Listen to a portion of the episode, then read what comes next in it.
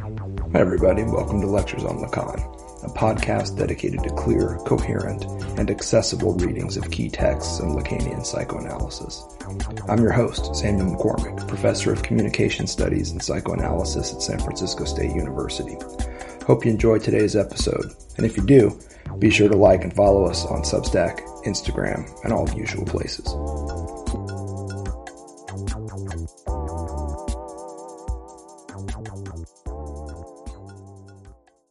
All right, can y'all hear me okay? Thumbs up if you can. All right, great, thanks. So this is our fourth session with anxiety, this 10th seminar by Jacques Lacan. We're going to finish this thing in six. And thankfully, the readings that we got into for today were not crazy. There was some weird stuff, some very interesting stuff, in fact. Um, Buddha's eyelids, or lack thereof, fascinating. Um, we can definitely talk that through as you like. I went ahead and tracked down the statue in question. Check this thing out. I can share the images with you. It's legit. It doesn't have eyes, but it looks like it has eyes. So we can talk about that. There's been a little bit of scholarship out there on this topic. Some of you I know, especially in the Pacifica Graduate Institute crowd, are interested in Eastern philosophy and how this connects with things happening in psychoanalysis, um, in addition to other figures that you've read that have um, a debt to Eastern thought. Um, this is one of the places in Lacan's work where you can see his take on it. So in this seminar, he takes a trip to Japan.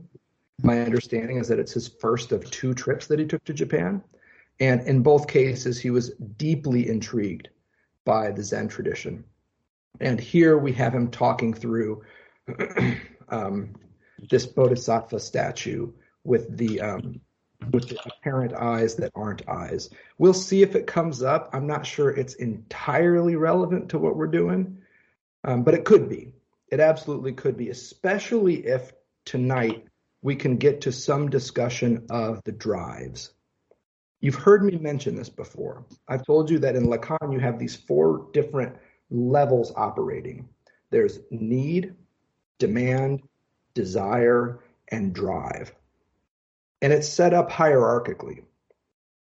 Getting closer to the drive is better than remaining at the level of need. And I'd say if there's a goal or a horizon for Lacanian psychoanalysis, it's keeping the drive alive, figuring out a way to bring analysands into contact with their drives. And tonight, what I think we can also suggest is that if we can get to the level of the drive, I think what we can suggest is that drive, because it is a partial manifestation and realization of desire, is also a defense against anxiety. So, part of the shift I want to make this evening is in addition to making sure we all understand what we mean by anxiety, we also want to start talking about okay, now you know what anxiety is. What's the other side of anxiety? How might you coach someone in or out of therapy beyond anxiety? What are some defenses against? We've talked about desire as a defense against anxiety and love as an antidote. To that repertoire tonight, we'll probably add the drive. But I don't want to start there. I want to throw that out as a horizon. And I want to start, per usual, by taking questions from last time, any key passages or pages you want to make sure that we touch upon tonight. This is your show as much as it is mine. We create these things together.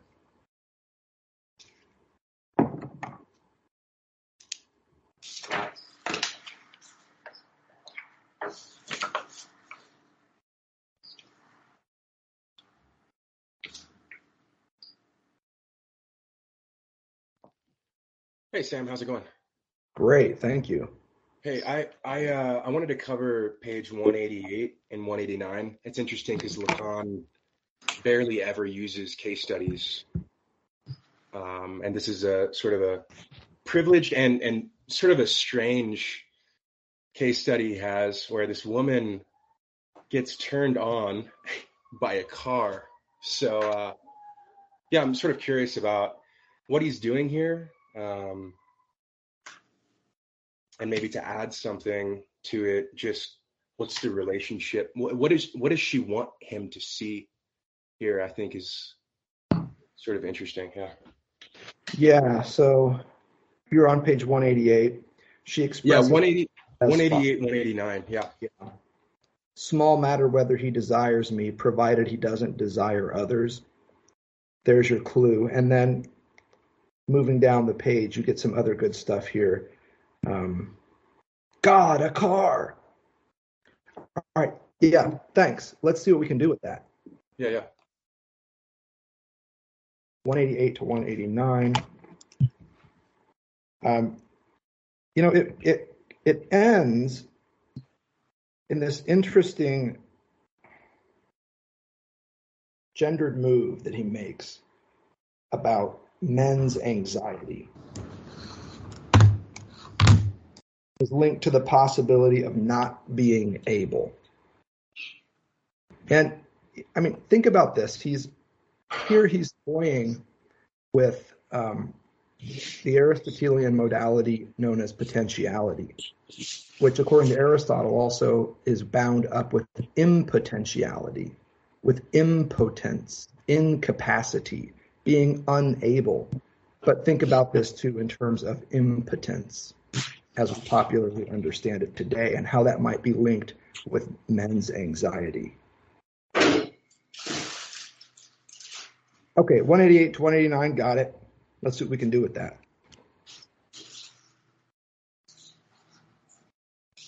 Anybody else out there remote controlled? What else do you want to say about being remote controlled? It's on page 189. I'm just messing around.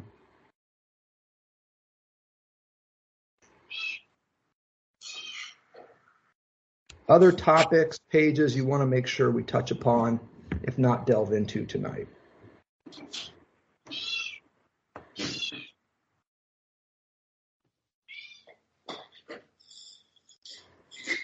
I mean, I'll just add the anxiety point is something that I'm not exactly sure about. So if we can touch upon that tonight, uh, I think that would be really helpful. Um, yeah. Okay, so really just crystallizing as much as we can this definition of anxiety. Um, that that we can do. Uh, this Well, would be. I think. Uh, so, Go ahead, Cody. What oh, just just just anxiety point. I think he mentions that in this this these four chapters. This like sort of median point between jouissance ah yes, Yeah. Trying to yeah. So he starts that. working up this table that culminates on page 174 at Right. the top. Yeah. And this is a scale up of a table that he's been developing in the previous few chapters. You can also see it getting started on page 161 and 160, both of which are key passages for us. This is something he's been messing with. I don't know that I've seen him take this further. But 174 seems to be the culminating point with anxiety as this median function, not a mediator, he says at the top of 174, but a median between jouissance and desire. I think we can explain that. It'll take some work though, and it's going to take us manipulating this table, taking it apart and re-articulating it along the lines of the graph of desire. But I think we can do it. And I think it might actually prove pretty damn productive as well. So, top of 174, and this discussion that really extends through 175 too, where he's breaking down this table and talking us through it. Okay, what else y'all got?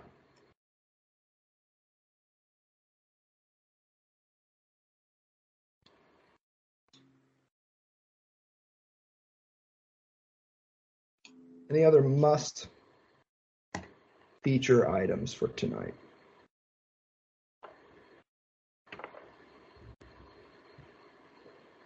Okay. Let's start then by talking about some big others. This is where the discussion begins. In fact, take your book, go all the way back to page four, and you can see this graph of desire. The big other is in each of the key nodal points. There are four, and they have circles around them. So the first we discussed is this capital A in a circle, and then to its left, lower italicized S, meaning signified or meaning according to the big other. Upper left hand quadrant, capital S, parens, barred, capital A other, a signifier of the other's lack. Is how we read that. That capital S is a signifier. It means somebody is showing you, some authority is showing you that they don't have all their shit together if we could be a little um, pedestrian about it. Even though in the matheme of the drive, which is in the upper right hand circle, split subject, lozenge, capital D. that capital D means demand. The big D here comes from the big other, if you will. This is a split subject living their life into, in relation to the demands of a big other. That, according to Lacan in the 60s, is the matheme for the drive. Now, I think we can make something of that. I think we can work with that. What I want to show you, though, is that the structuring nodal points of the graph of desire all have a big other inside them. And this is important to us for understanding anxiety. So let's talk through, by way of review, each of them. And we'll pause in each case and make sure we're all up to speed. So, first, capital A in a circle, the bottom right. Again, we're on page four looking at the graph of desire. This is simply the symbolic. This is the big other as a treasure trove of all of the laws, norms, signifiers, you name it, all of the possible answers, meanings in a given situation. this is very much a complete set. Now, of course, we know that it's not really a complete set because if you follow set theory, you know that any set that purports to contain everything always has to leave one thing out which is nothing. Nothing is always left out. If this is the set of everything, nothing has been excluded. And Lacan's point is precisely that. I think this is one of the most important things to understand about Lacan's thought. The symbolic is structured atop a lack that it cannot process, a nothing a no thing that wanders errantly through the symbolic as its essential ingredient. You see, in order for the symbolic's claim to represent every law or every word in the English language, it has to leave something behind a leftover, a remnant, something that's ejected but not exterior to. There's a kind of extimacy, intimacy combined with an X, something that's outside that has been folded in. And here it's this gap, this nothing, that legitimates the totalizing claim of the symbolic. That's the really important part. Even if the symbolic could account for this nothing, it would push it back underground again because it needs it. In order to represent everything and have that claim be legitimate, nothing has to be left left out. So yes, the symbolic purports to be a complete set. My point here is that it is always leaving one thing behind. And this is where Lacan is going to get lots of tr- conceptual traction. So, examples of the big A. Earlier in this series, I mentioned before my kiddo was born, talking to my brother and saying, What do I do when it cries? He says, Well, there are only four possible things that you can do. And he listed the four that was the symbolic in that situation. That was the big other. It was the collection of all the possible reactions I could have to a child crying. the OED, Oxford English Dictionary, any dictionary that purports to contain every word in a given language. That's the symbolic at work. It always purports to have all of the laws. The Library of Congress is a great example of the big other embodied because they want every single book that has ever been published and every record that has ever been produced to be in their collection. That's what we mean by the big A in circle here. It is a complete set of all the possible records in the world. Now, here's the thing you can't listen to all the records in the world at the same time. You have to choose a few. Similarly, when my kid cried, I couldn't show up with food, a blanket, an opportunity to sleep, a fresh diaper. Feeding a baby and changing its diaper at the same time is like asking for trouble. I had to pick one. That selection from among the totality of options available to me is what we mean by the big other in the lower left hand quadrant of the graph of desire. That little s means interpretation, it means signified, which means meaning. Meaning according to the big other. So this is a subset of A a selection from all of the available responses to a crying baby. Right? You can't just open up the OED and read all the words at once. You got to start somewhere. And where you start is a selection from that wider set. For those of you that are working in the clinical field, what else is the DSM? But this volume that purports to represent all of the I shouldn't say mental disorders, characterological abnormalities. And you go through the list and you can figure out where your client, where your patient, where your analysand fits. That's the symbolic. The DSM is the big other. So don't get all caught up in this crazy business of Lacanians talking about the other, the big other, this, that, and the other. What we're talking about here is the symbolic. It's a totalizing set that nevertheless always leaves a something that is nothing out. Now, to its left, though, in the graph of desire, we see a selection from this. This is me choosing to show up with a diaper. I selected from all the possibilities that my brother told me I could choose from, and I showed up with one. This is meaning according to the big other. And you'll recall how we discussed this. This marks the expression of need in language, known as demand. The parent or the primary caregiver interprets the cry of the child and transforms it from an expression of need to a demand that the parent can then make sense of. That's how we get from need to demand in this developmental case. Um, you can see this, though, oftentimes in regular everyday life beyond dealing with little babies and stuff.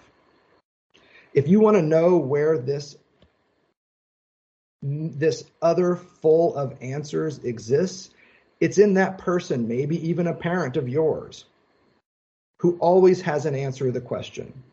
Someone whom you've never heard say, I don't know. You've heard me mention this before, and it's true. But my dad is one of these people. He's a great guy. But when you ask him a question, even if he doesn't know the answer, he will just stone cold make some shit up. And he's dead serious.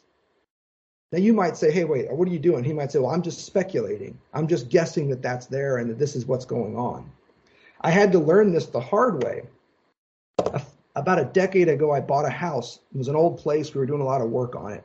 This is how my dad and my brother always do it. One of us buys an old house and the other two show up and then we punch it out and get the thing fixed up and ready. Well, one of the things I learned when it was my turn is that my dad shows up and he likes to wonder what is behind wall number one? Could there be some electrical in there? Might that be the exit line for the tub? He wonders what's behind wall number one. And what he proposes, very seriously, is what he calls an exploratory cut. where he basically gets a sawzall. If you know what these are, it's a reciprocating saw. And he puts a hole in the wall and then puts his head in there and just looks around. I'm like, fool, that is not good business. He said, well, that's how we're going to find out what's in here. He had an answer to the question what's behind wall number one? He had an answer about how to get answers. This is somebody, a big other embodied, literally a parent here, who can never admit that they don't have the answers. In other words, who can never admit that they lack. Now, the reason why this is important for us is that if you look above this iteration of the big other, you see the opposite. Not a big other that has all the meanings and has selected the appropriate. Above this, you have a signifier of a big other that lacks. This happens when you realize that the person you're dealing with doesn't have all their shit together.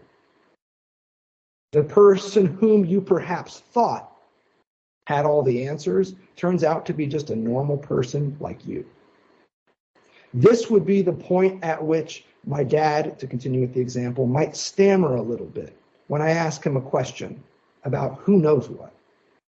That would be a signifier of the fact that he's about to make some shit up because he doesn't have an answer. So that's a really clean way to read the upper left hand quadrant of the big other.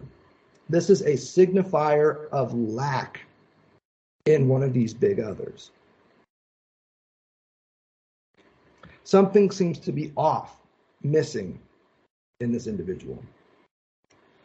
Of course, we know that all big others lack for the reason I pointed out earlier regarding set theory. Because any claim to totality and containment of everything must by necessity leave something out, a something that is nothing. And when that nothing pops up, this is where the state, this is where the big other, this is where the parent stammers. This is where the cop drops his baton. This is where something in the otherwise polished edifice of authority reveals that it's a little bit cracked, a little bit broken. So you see this constantly in media portrayals of the President of the United States, Joe Biden. One of the classic ones that keeps popping up at this point is him after delivering a speech, turning away from the podium and looking around as though he doesn't know where he is. Either he's looking for somebody who's no longer there or he's trying to find his way off stage. He can't quite figure it out. And then some clever memer writes the caption underneath Me when blah, blah, blah, blah, blah. The reason why this is significant is because this is the head of state, the executive of the executive branch in our country. We expect them to be clean, polished, damn near perfect, which isn't to say that they're not mistaken. It's to say that they're always on top of shit. So there are numerous examples of each of these big others. You'll notice what I'm leaving aside right now is the definition of the drive. But this is what we have so far for the first three big others that concern us. The reason why I've scaled it up this way is that when we see a signifier of lack in the big other, in some authoritative figure, we can't help but wonder where their desire is pointed. You see, if someone or something lacks, that means that it leaves something to be desired. That means that it experiences desire. A display of lack tells us that somebody is a desirous being, just like us. Not somebody like the big A in a circle who has everything. You see, the big A in the circle, the proper big other, has everything. It contains everything. Across from that, a signifier of lack in the other shows you that no, on the contrary, this is a big other who's missing something. And as a result, probably desires it. Now you can see why I've got this scaled up. Because the next question is, what does that have to do with me? Is it something about me that the big other lacks? Is it something that I have that they want? How am I caught up in the desire of the big other? Which is why immediately after presenting the graph of desire, also Lacan shifts to the praying mantis example, which is where we started our work four sessions ago. I won't rehearse the example because you know it all too well. It's important, though, that the female praying mantis is big, desirous, and perplexing to us there in our ambiguous mask. This is how we start with anxiety. Anxiety occurs somewhere along the way there for the neurotic.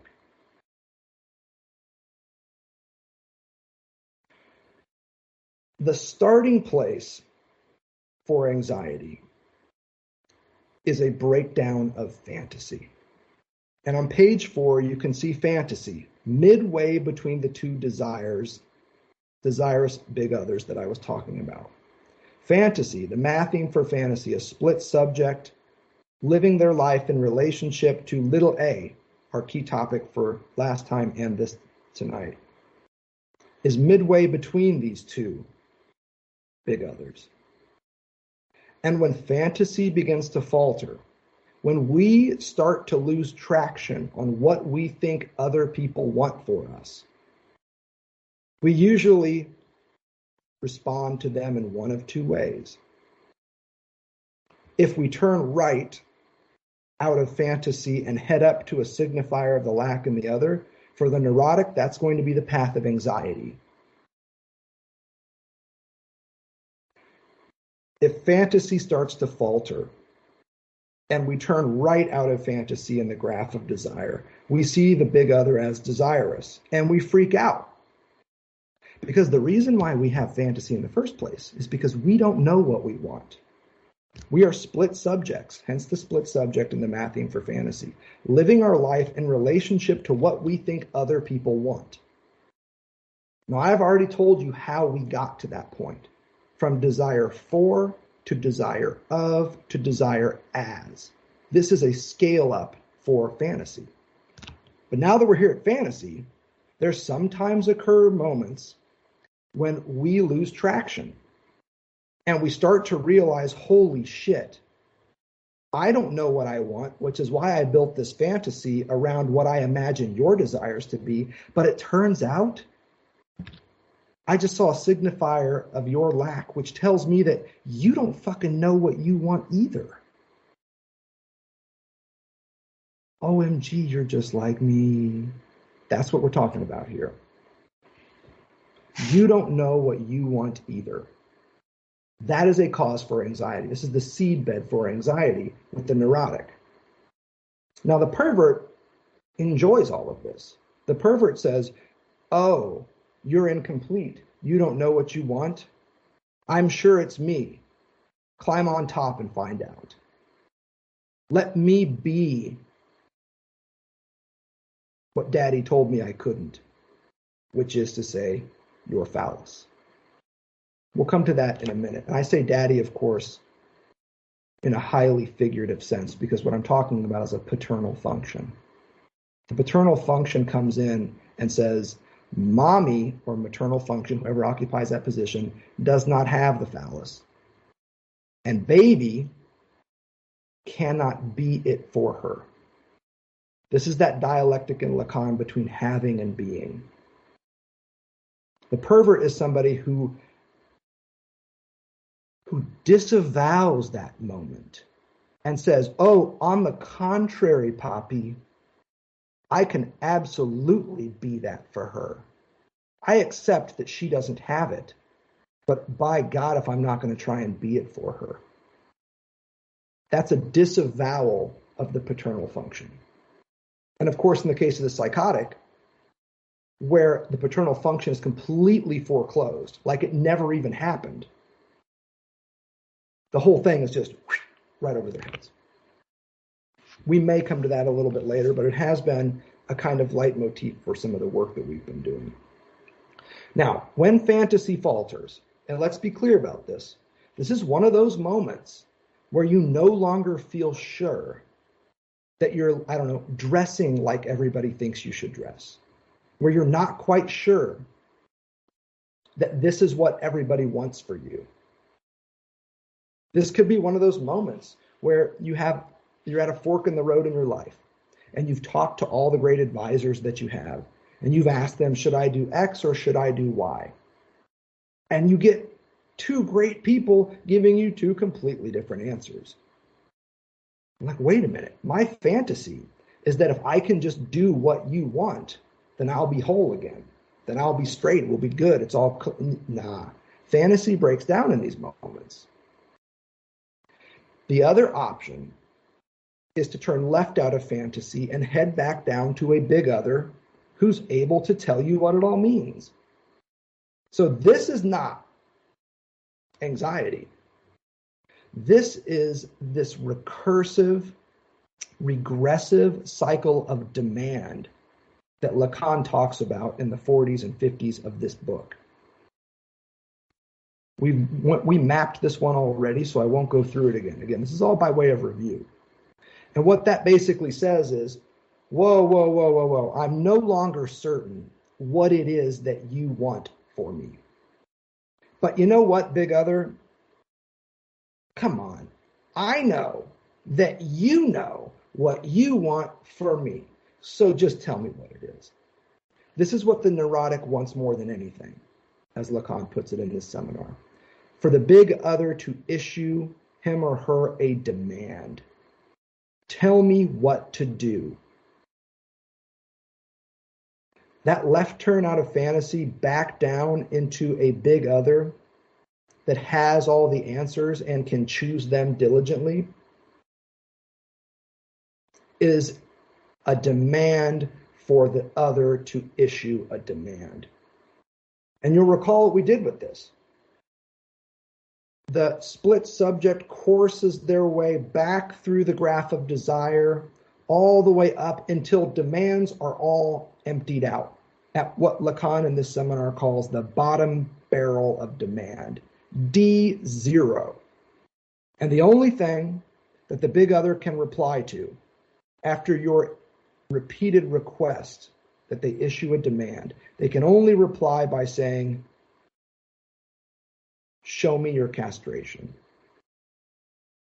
What I want is what splits you. What I want is for you to be split and to show it to me.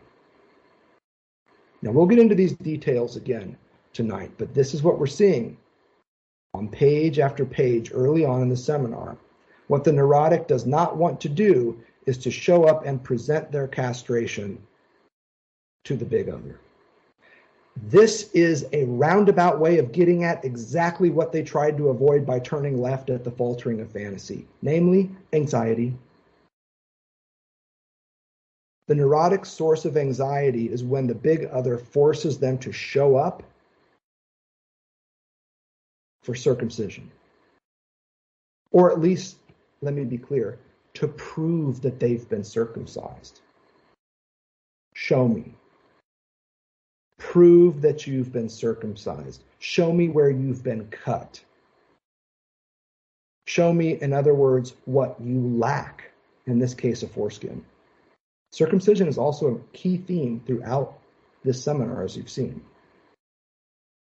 It keeps coming back to this topic again and again and again. Why? Because it's the great example of little a, which is that little piece of flesh, which is very important here that it's a part of the body, that is cut off and as leftover, as a remainder, as waste is cast aside.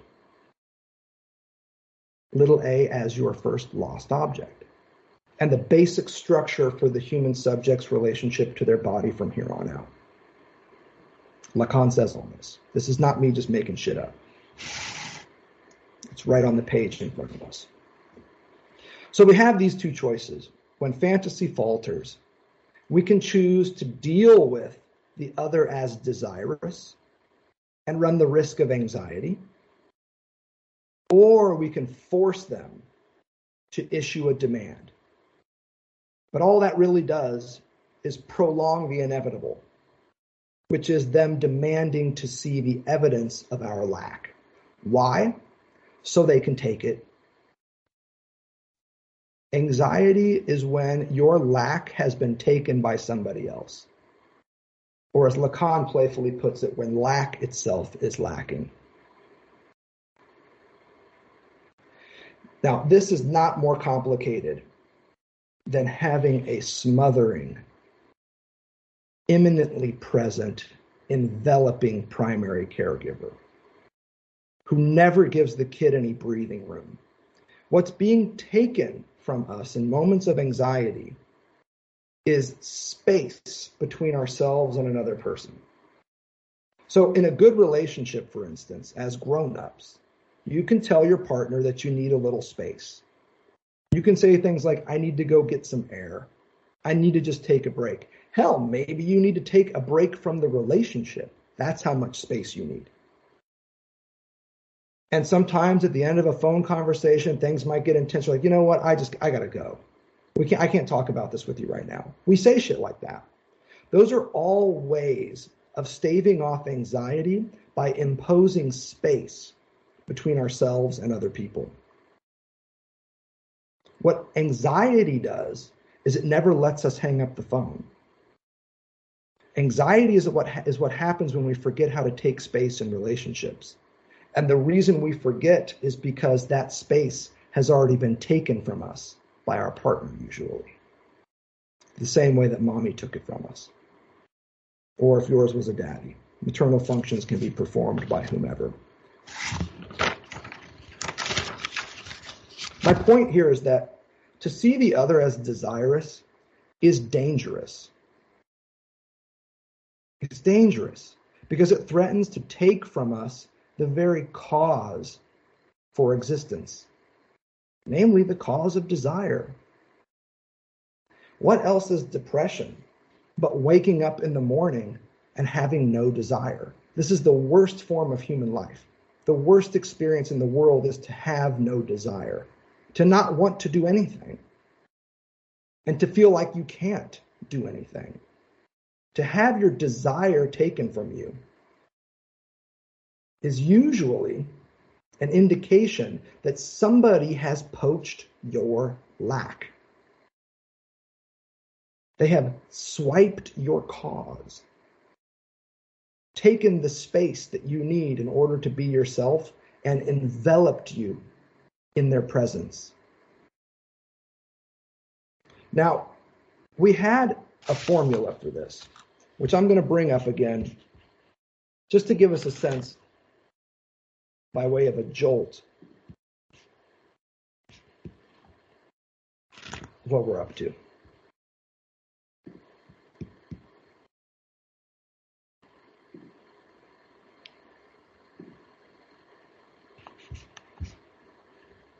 Okay, do you all see this black screen? Thumbs up. Okay. The formula that we were working with looked something like this.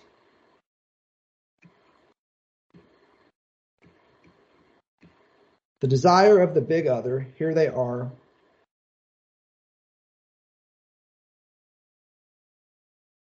In relationship to the cause of our desire as split subjects. And the way we read this as is as follows. If you just look at this side of the equation, you've got a picture of what it looks like to experience desire as a subject. Here is the cause of our desire, which is always lack. This is the experience of lack. Little a here symbolizes what it feels like to miss out, to feel like you don't have something. This is the object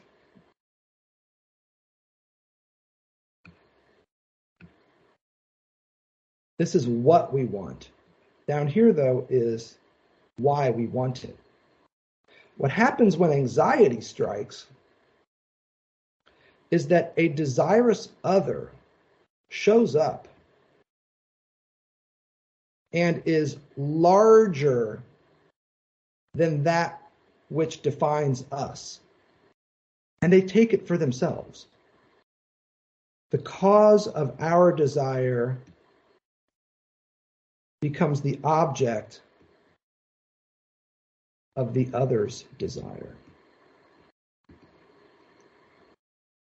This is anxiety. If you want a formula for it, this is it. The desire of a big other larger than the cause of ours makes our cause of desire their object of desire. And as a result, fucks us up, to put it bluntly. Now, as usual, I will save these, um, even though I believe that we have this one already in the books.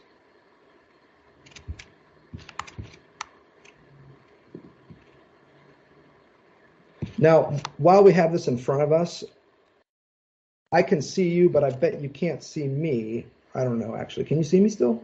Or, or oh, you do? Okay, great. That's wonderful because I can see you too. So, looking at this formula, uh, what questions do you have so far?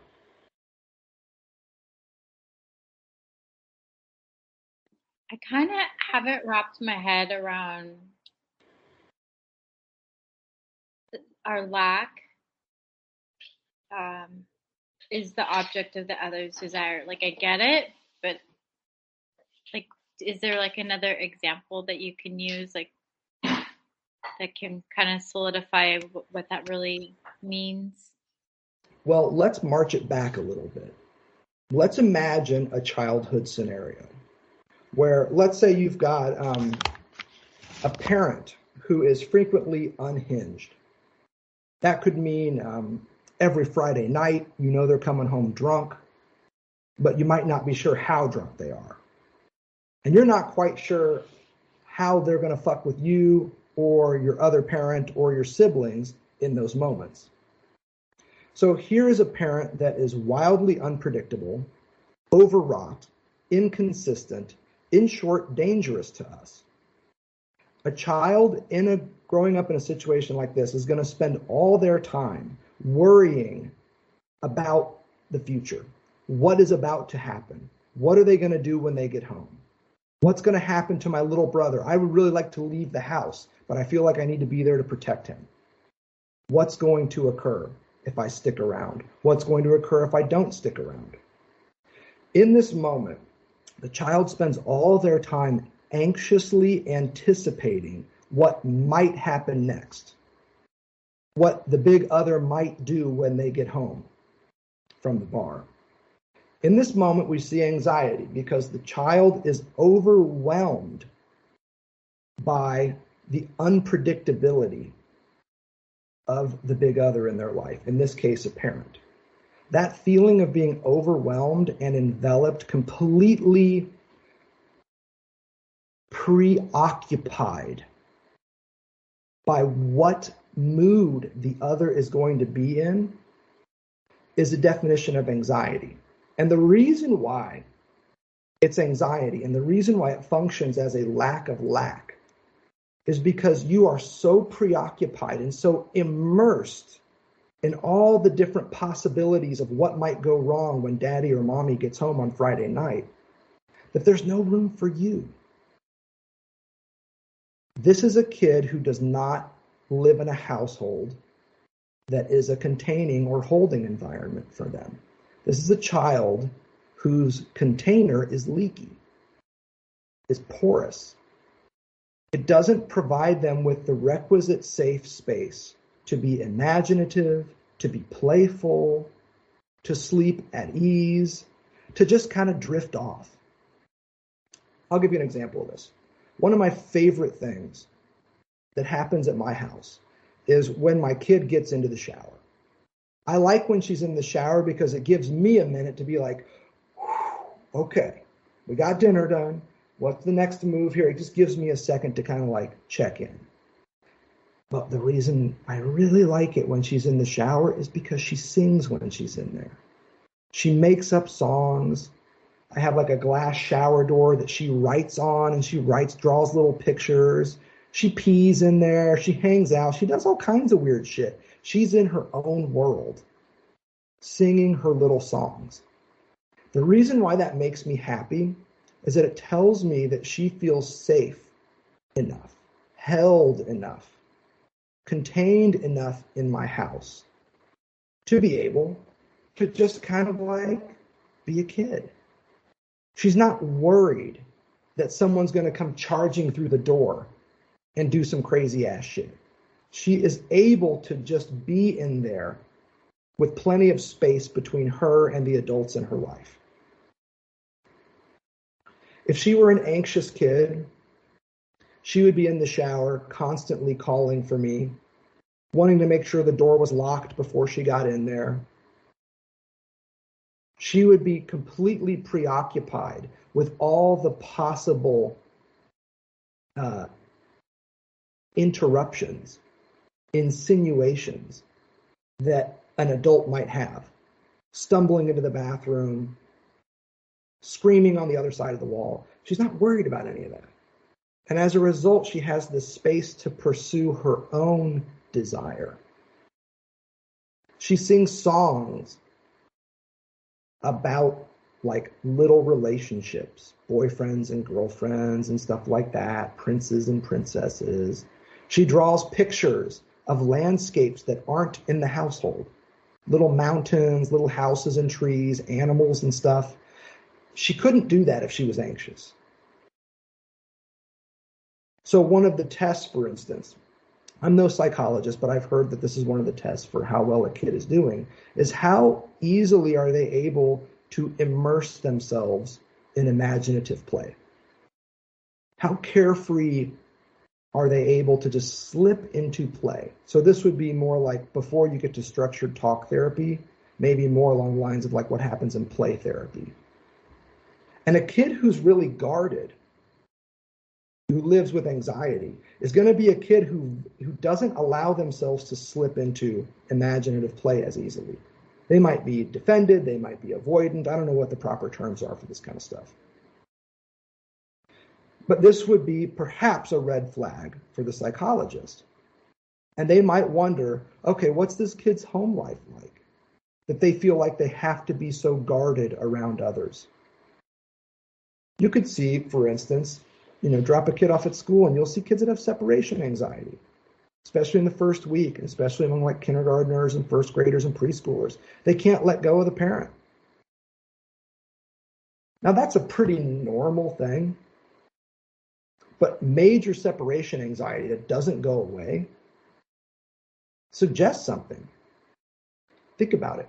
The child is so used to the overwhelming presence of an unpredictable parent, they're so used to it that they can't let that parent go when they finally have a chance to flee and go to school and have that parent not around.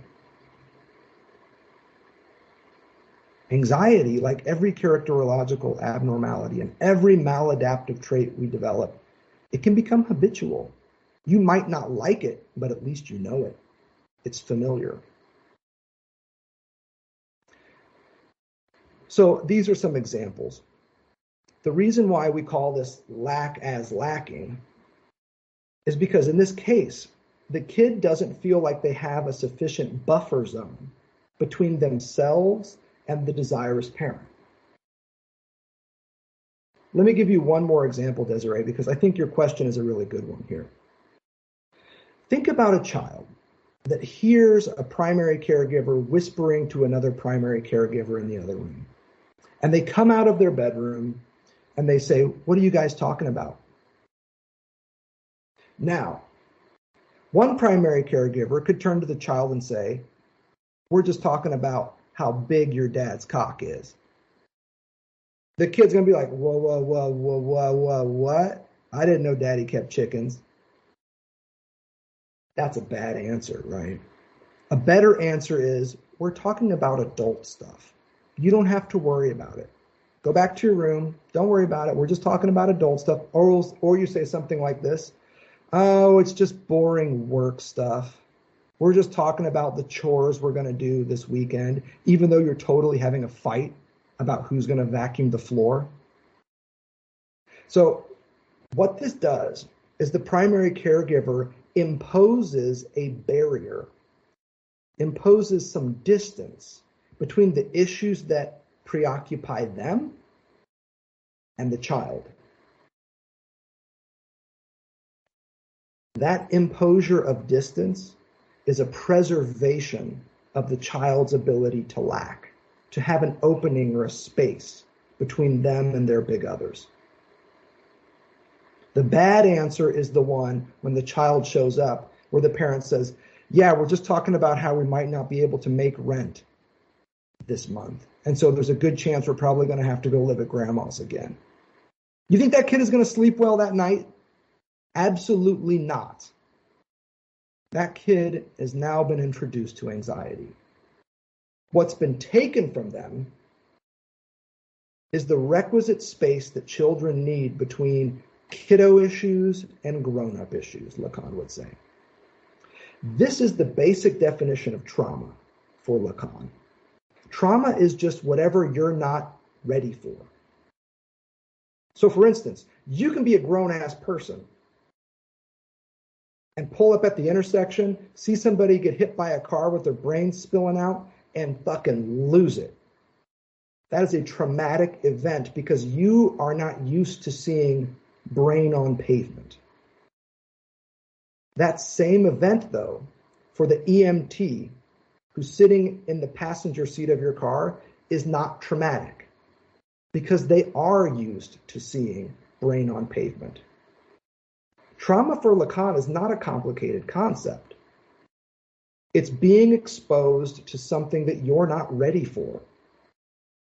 And the bigger the deal, the sharper the exposure, the less preparedness, the more traumatic it is. This is the weird thing about humans. We are incredibly adaptable. Second only, I would say, to our ability to use hands for something other than locomotion people talk about the opposable thumb, but it's really the whole hand. Our manual capacity is what enabled us to become these beings. But right up there with it, what the hand in turn did was it made us one of the world's most adaptable organisms. It's why we are one of the only species that lives on every single inch of this earth. We can get used to anything.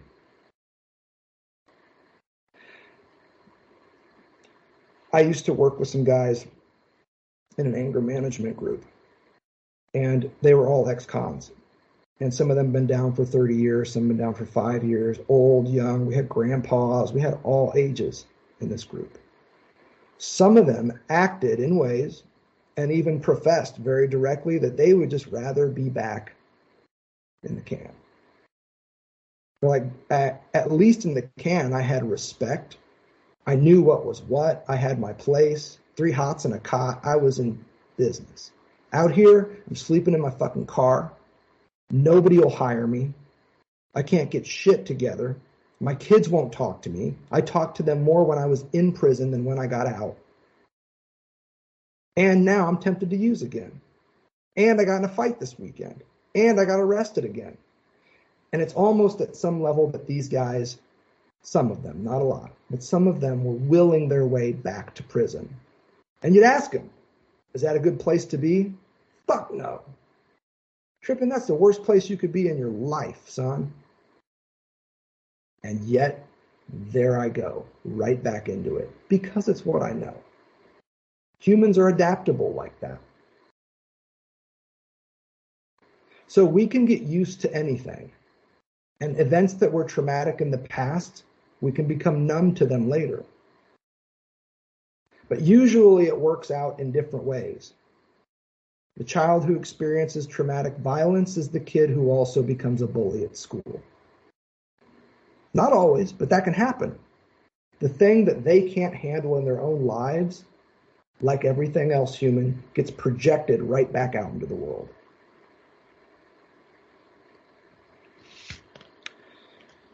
Is this sufficient as an example and an answer to your question, Desiree? Yeah, I just wanted to clarify the part, you know, so just for the first example is um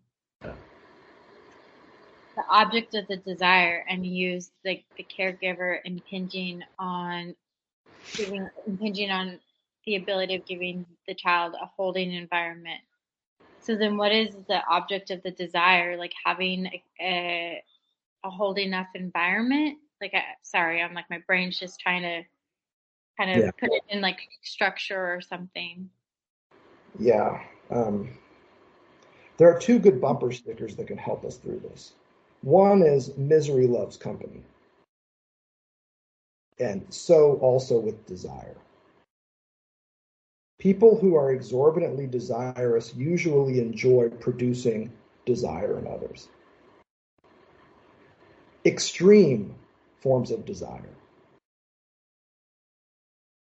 People who are terribly overwrought can sometimes be the people who most provoke similar feelings in others. You can run this through Lacan's formulation for hysteria and come up with some pretty good stuff. The other one that I like is hurt people hurt people. Almost inevitably, the overly desirous parent who provokes anxiety in the child is themselves anxious as hell. And if you're anxious as hell, it makes you feel like the world is always coming after you, always closing in on you.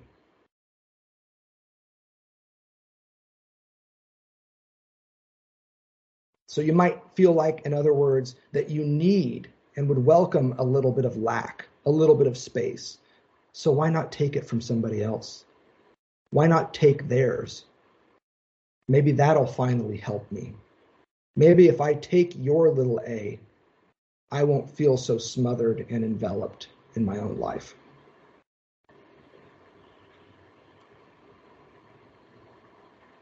So to summarize here, the overwhelming, enveloping, smothering presence of some parent leaves no space, no room, no opening, or no gap in which a kid can be a kid.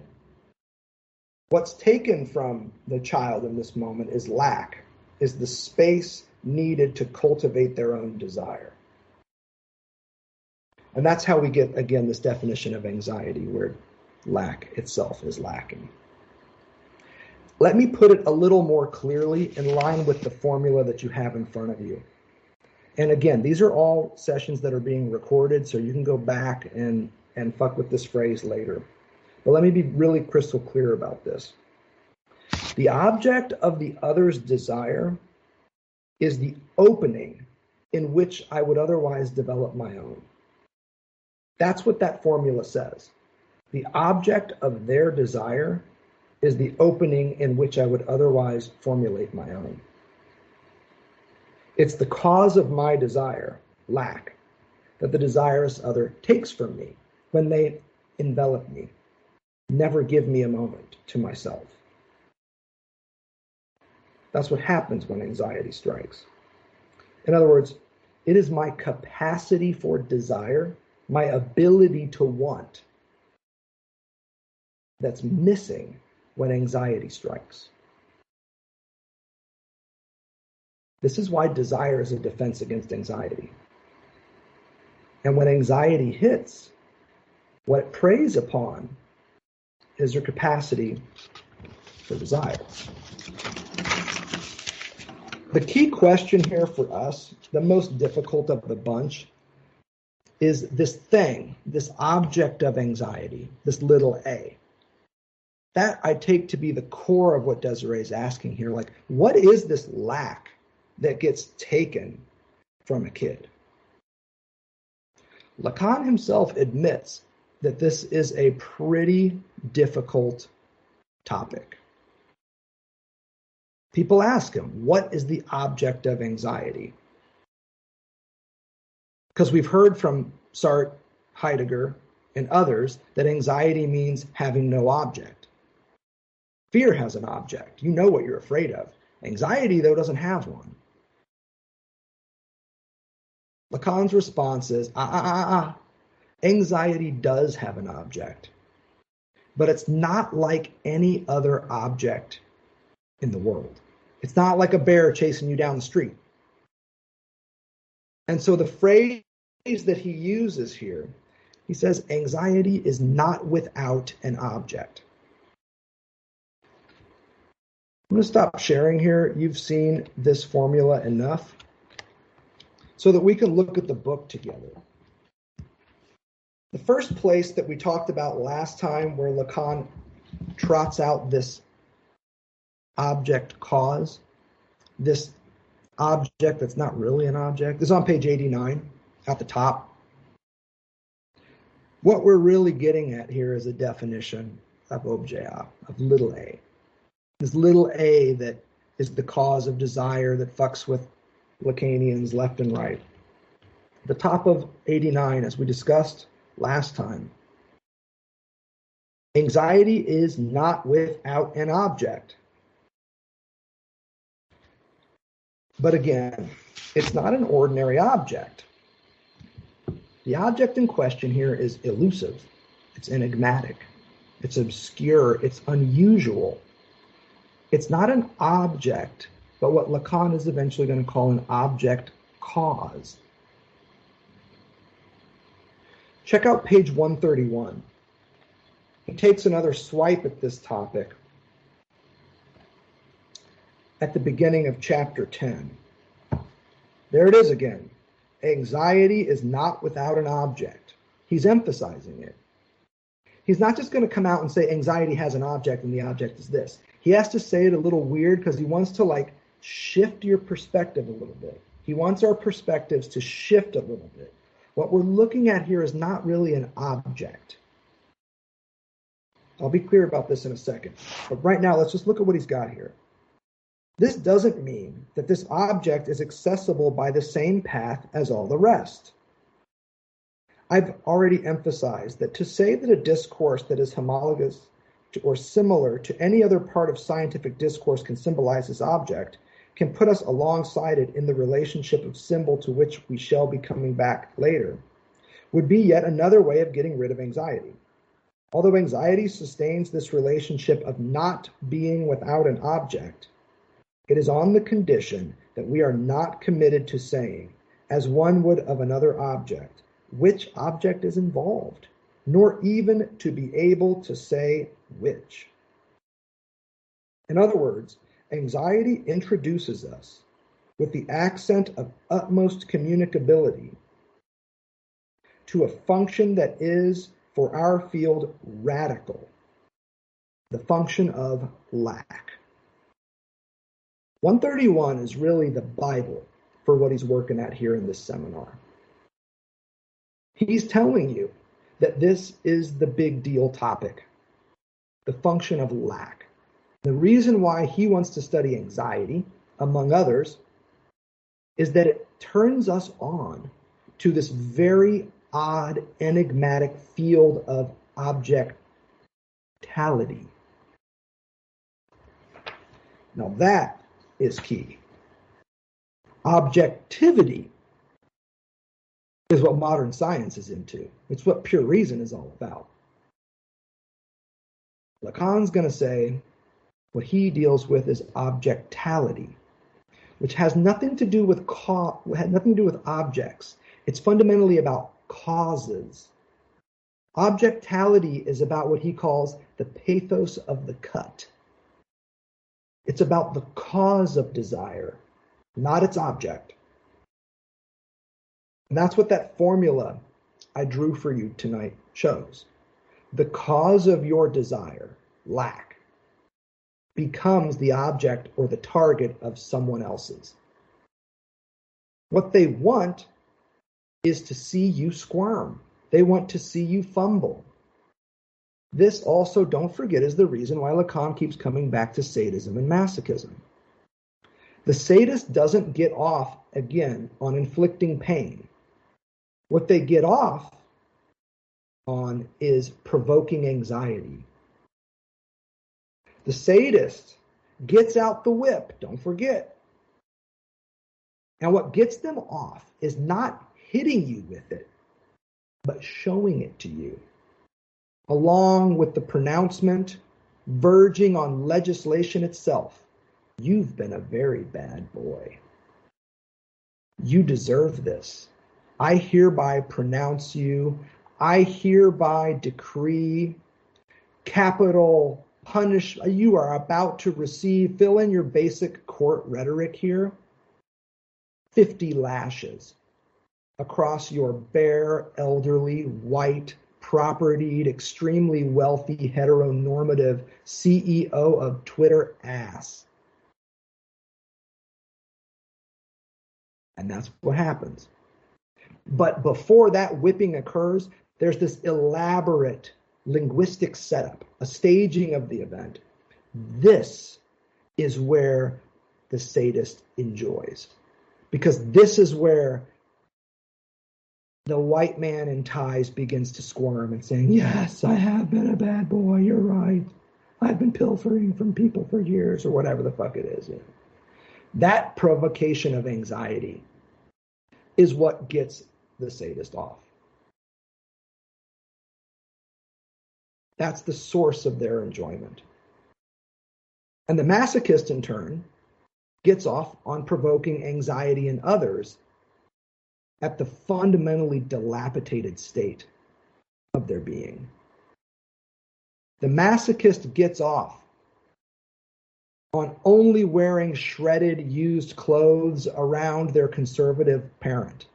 So the parent can say, What the hell? You dress like a homeless person. Why can't you dress a little bit nicer? You're never going to get a job if you leave the house dressed like that. Listen to how they get all riled up just based on how you dress. This is a really classic thing among teenagers, right? The teenager comes downstairs ready to go to school, dressed in a way, acting in a way, looking in a way that the parent or primary caregiver doesn't approve, and the parent or the primary caregiver loses their shit. Saying things like, Why would you do that to yourself? Or as someone I once knew, mother told her, Why are you trying to make yourself ugly? Now, I'm not saying that this old friend of mine was a masochist. But if she were, this would be a source of enjoyment for her. Watching her mother squirm in this way.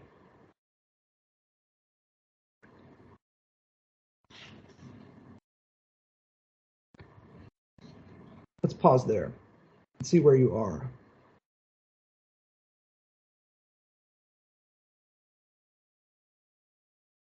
I'll always give us a moment, but not too many because we have other bridges to cross.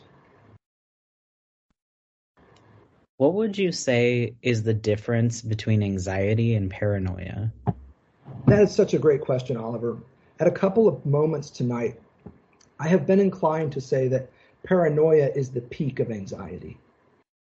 Now, what we know in the Lacanian tradition is that paranoia is a subset of the clinical structure known as psychosis, right?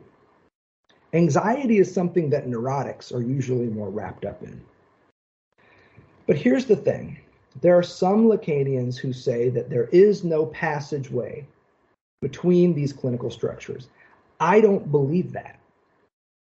And I think there's evidence, ample evidence in Lacan to say that he doesn't believe that either. Now, there's probably evidence to the contrary as well. That's why little a is so difficult because Lacan was constantly shifting the meaning of this thing over like 25 years. It's a challenging phenomenon because it's there with him at the start of his career and there with him at the end of his career. And it means different things at each stage. We're at one stage right now. We're at the stage in which little a becomes affiliated with the real. That's why he's talking about the pound of flesh. We're going to talk about that tonight. Prior to this, it was more closely associated with fantasy. You see that little a in there. An imaginative prop. Later on in life, it'll be at the center of the Borromean links. So little a is all over this guy's work, and depending on what year you find him, it's going to mean something different. So what I'm giving you is what it means for him in the early 60s around the topic of anxiety. What we know about Lacan, though, is that the ego has a fundamentally paranoid structure.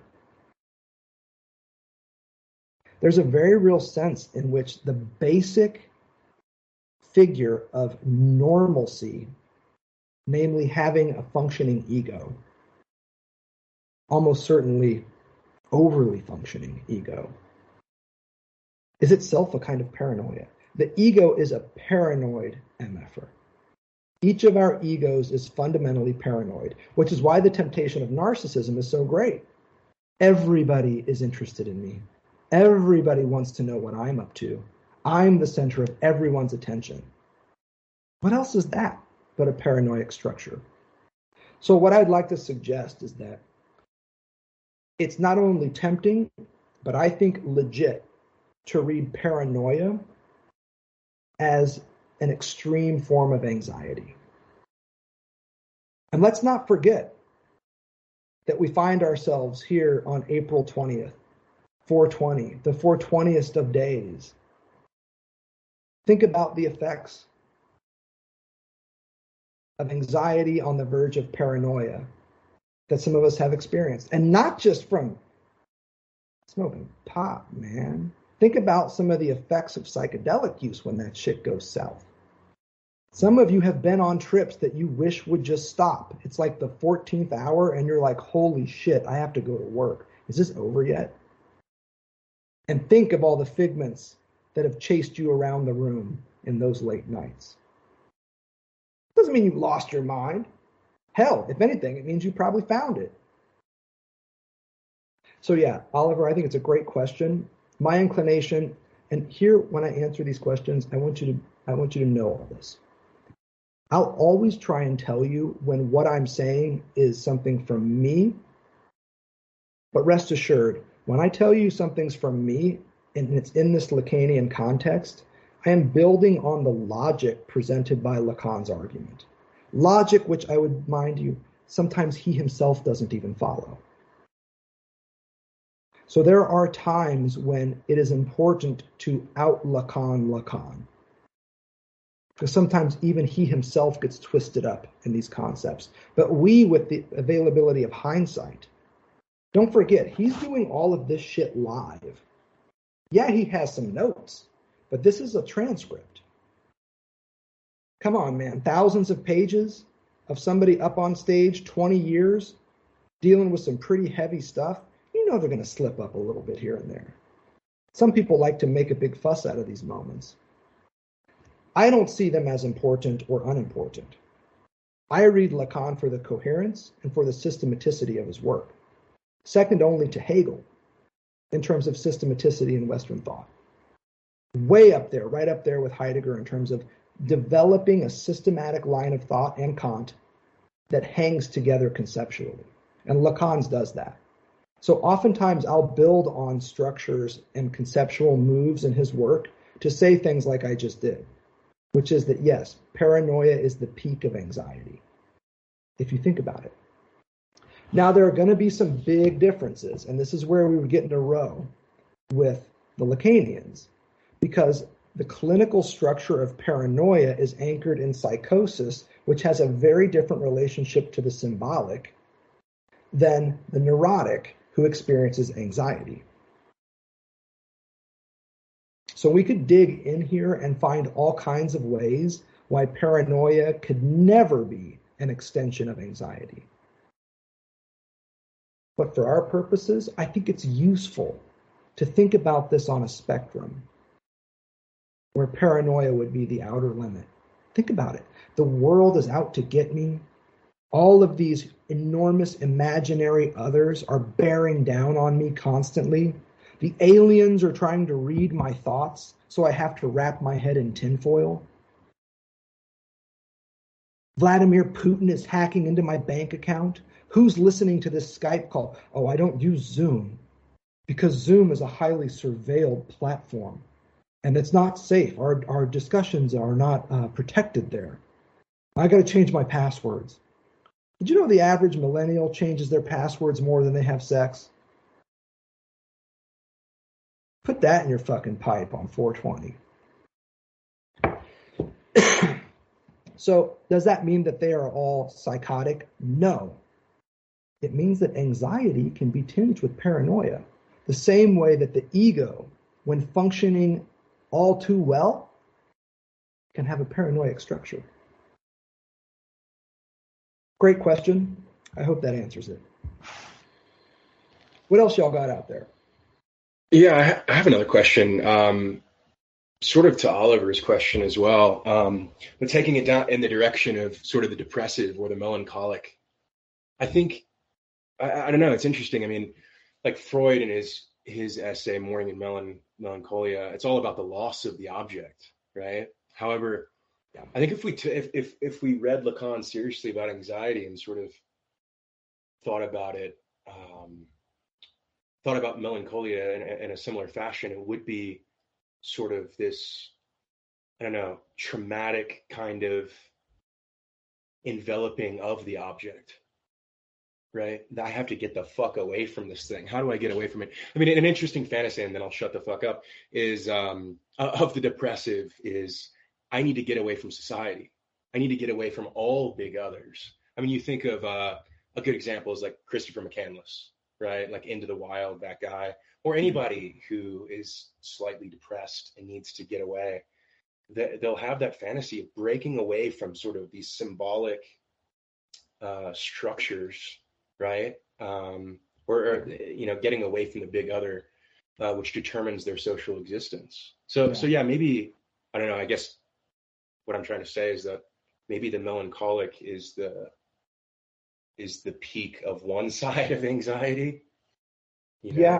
yeah, because melancholic, in either case, the object is lost. The melancholic, melancholia, they, they can't let go of it. They can't let it go. So mourning, unlike melancholy, is when you've actually let the object go. The melancholic can't quite let it go. The fucking thing is gone, but they can't quite let it go.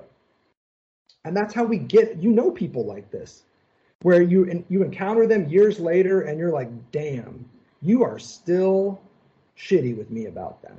You just cannot let it go. There will even be times when you'll meet somebody from your past, and they'll be talking to you, and it'll be like they're talking to somebody else. They're looking right at you, but you don't actually identify with their aggressivity.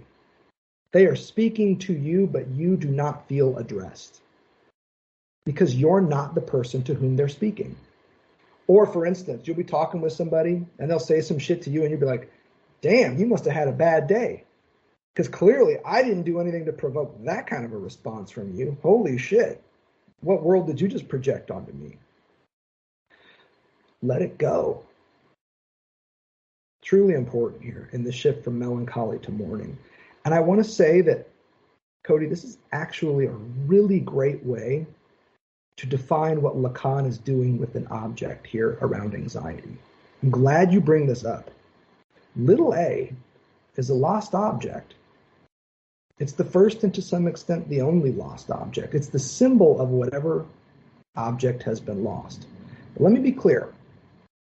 When Lacan says anxiety is not without an object, the object in question is not an object, but an opening in which an object has been removed, is missing, and is thus experienced as lost. In short, lacking. Let me be clear about that. Let me say it again. What we're dealing with here is not an object, but the opening, a void, if you will, in which an object has been removed and is now missing and crucially experienced as lost. That experience of loss is lack. It's to feel like you're missing something that you want so badly that sometimes you feel like you even need it. Now, we have seen this before.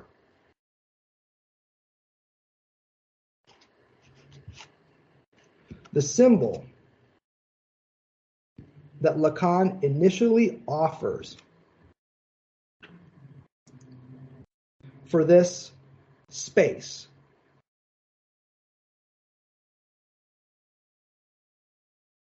is this. This is the space or the opening that is created when a certain object has been removed. And this is that object, the phallus.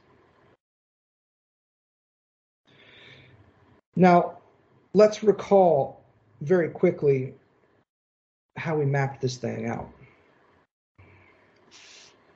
So there's this pre-Oedipal triangle that Lacan is messing with here, where you've got the child. You'll recall this from our early work together.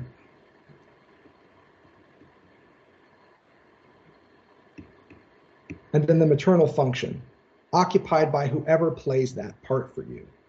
And the child initially, you'll recall, has desire for the body of this person.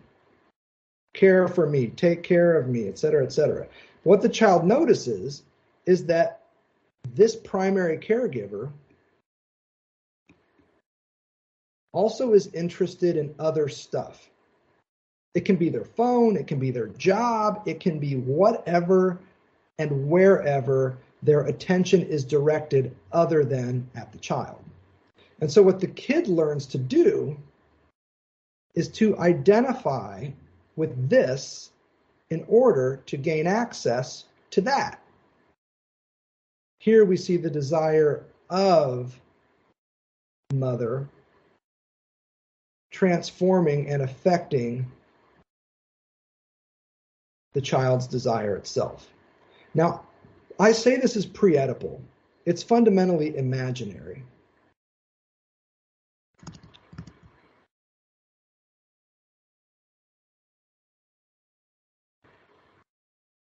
All right.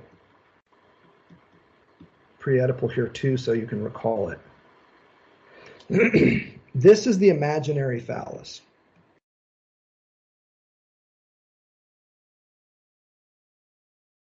It's whatever you imagine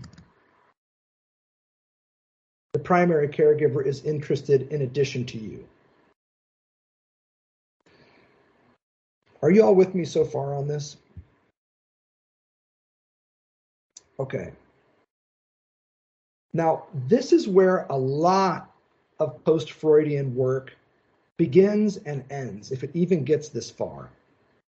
What makes Lacan great is that he does not stop there in the least because he turns this imaginary triangle into a symbolic square by introducing another person. The paternal function. This is the name, and don't forget it's also the no of the Father. We've been over this, so I'm going to move fast. What this individual does, as you well know, is it cuts in and says, Child, you cannot be this for the maternal function. And whoever's playing the maternal function, and you don't have it in the first place. So here's that riff again. Mommy doesn't have it, and baby can't be it for her. This process of cutting in fundamentally negates the imaginary phallus. And what it does, in effect, I want to draw this live and in motion so you can see the effect that this has. The effect looks something like this.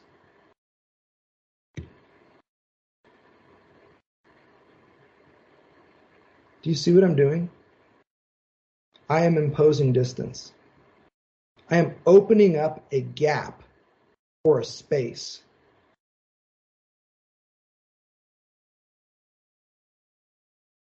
Between the child and the primary caregiver. This gap or space is symbolized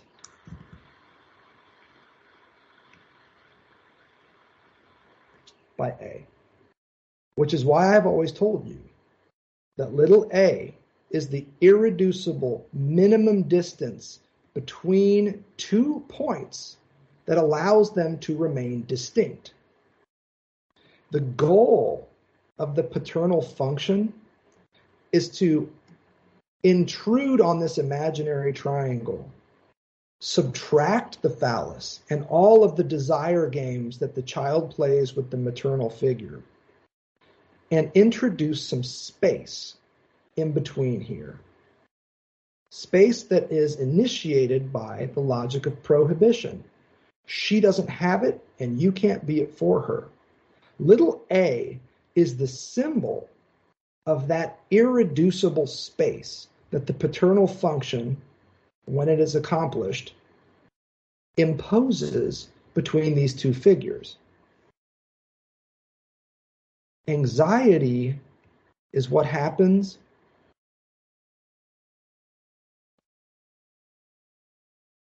when the primary caregiver totally overrides this and starts to encroach upon the child in whatever capacity it is.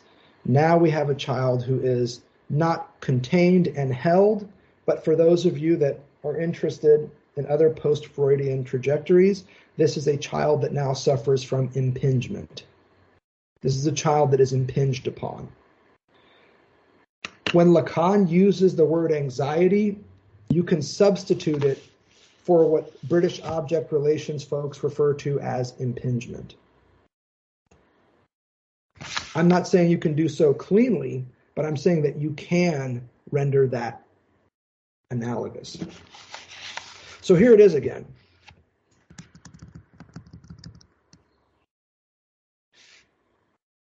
What we're dealing with anxiety, and anxiety is not an object, but the opening in which an object has been removed. In this case, an imaginary object is in, is missing and is experienced as lost. In short, lacking. Little a is the symbol for this opening after the imaginary phallus has been removed. And if this triangle that we were working with was imaginary, you know where I'm going to go with this. The square introduced by the paternal function with these four nodal points is not imaginary but symbolic.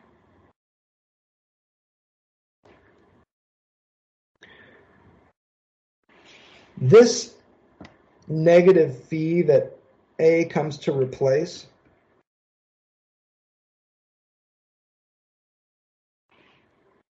is the space, the opening, a gap, some breathing room left after the pursuit of the imaginary phallus has been prohibited. Mom can't have it, child can't be it. This is exactly also what the psychotic forecloses, what the pervert disavows, and what the neurotic represses. That's important. But let me be clear about that. Repression has built into it an acceptance. In fact, if you look at repression and you march it back through all the various phases, you're going to have a system that has like six different layers, each retroactively presupposed by its predecessor. You can read this in Freud and Lacan. Repression presupposes negation. Negation presupposes affirmation. An affirmation presupposes the name of the Father, which presupposes an imaginary order into which the name of the Father intrudes. An imaginary order that emerges from something that we might call the here and now of the all in becoming, a kind of presence that only animals experience, bioanimality. All of this is baked into a repression. The reason why I'm pointing this out is because if the psychotic forecloses the name of the Father, if the pervert disavows it and the neurotic represses it, let's be clear about that. Repression includes and has baked into it an acceptance of the thing that is repressed, an acknowledgement or affirmation of its existence, and then a negation that can then be repressed. In order to repress something, you have to acknowledge its existence as something out there in the world with an effect that is dangerous to you. The psychotic doesn't even acknowledge that shit. If you're interested in this, we can just take the detour and I can walk you through each of these steps. Otherwise, we'll just move on. This would be the the a priori structure of repression. But we don't need to get into that. We've got other stuff to talk about. So again, what you see here with this little a, this is just the marker. It's just an algebraic sign that Lacan has chosen to designate this opening, really to mark any sort of opening, an irreducible distance between any two entities that allows them to remain distinct. I can't emphasize that enough. Okay, let's pause for a couple more questions um, about anything that you've heard in the past few minutes, and then we'll look to take a little bit of a break. Don't know if this is so much a question, but I keep, and you've kind of touched it, um, but I keep going between the lack as lost versus having been taken. Right? Because when we tie it back to castration, right, it's not something that just like, oh wait, where did that go? Right, it was removed, and then capture that in the void, like the opening of the thing that was removed. And I think that feels like a pretty critical distinction. Yeah. To something, someone or thing negated that from me. It wasn't just uh, clumsy or you know sort of like an un, unforeseen big rise. Brilliant. Yeah, this is really one of the key conceptual moves that Lacan makes. And the question here is Did you have something at one point that was then taken from you and that is now lost? Or does the experience of loss itself retroactively figure this thing? In other words, were we once in Eden and then we got kicked out? were we in this uteromorphic space of becoming and bliss, and then language and society took that from us, and that that wholeness is now something that we lost? Lacan's answer is no. You didn't have that shit because you were that shit. Here's that split again between having and being. You didn't have Eden and then it was taken from you. You were that. And the only reason why I know you were that is because you feel like it's been taken from you now on the other side. It's the experience of loss, not the fact of losing something that interests Lacan. And here's the deal we don't need to get up we don't need to get too caught up in this but what is denied and prohibited when the paternal function comes in is any furthering of life without prohibition that's the deal you can't just pretend like that shit didn't happen which is exactly what the psychotic does foreclosure is that didn't happen it's it's like repression on crank. It's something completely different. It's not even an acknowledgement that the thing occurred. It's that didn't even happen. The neurotic represses something that they fundamentally accept as occurring, which is this basic prohibition. The name of the Father is the no of the Father. And it's a prohibition against any more life without prohibition.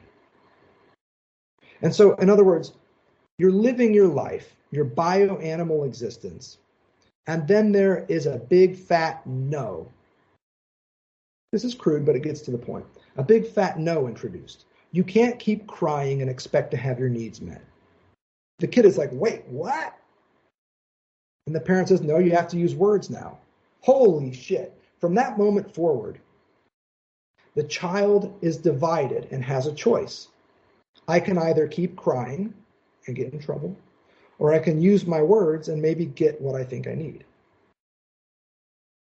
Prior to that big fat no, there was only one path forward. But it wasn't experienced as a path because it was the only thing you knew. You were the here and now of becoming. The lizard was the rock, and the rock the lizard.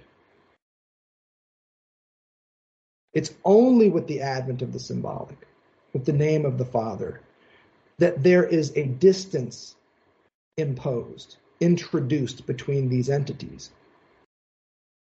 It's the world of words, Lacan says, that engenders and creates the world of things. Before the world of words, it was just all of this shit in the immanent here and now of pure presence, bioanimal, fluid shit, which is not the same as consciousness. You were not aware of that. I was not aware of that. I only become aware of that retrospectively. It's a presupposed place. So think about it. What is your earliest memory? How old were you? Three? Four? Five? Let's say you were three years old. You've got a great memory. Your first memory is when you were three years old. Were you born three years old?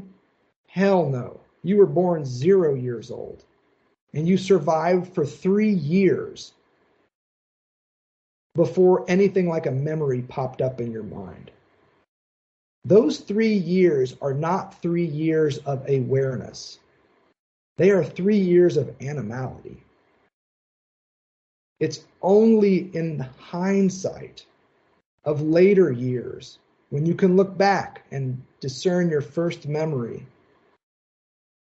A memory that began at the age of three, full well knowing that you weren't born at that age. So you presuppose some sort of human experience from years zero to three.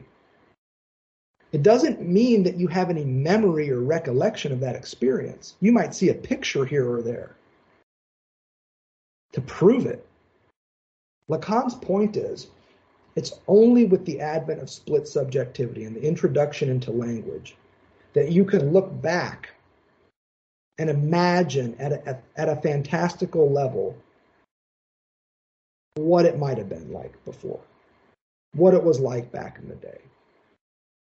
But it is a fantasy.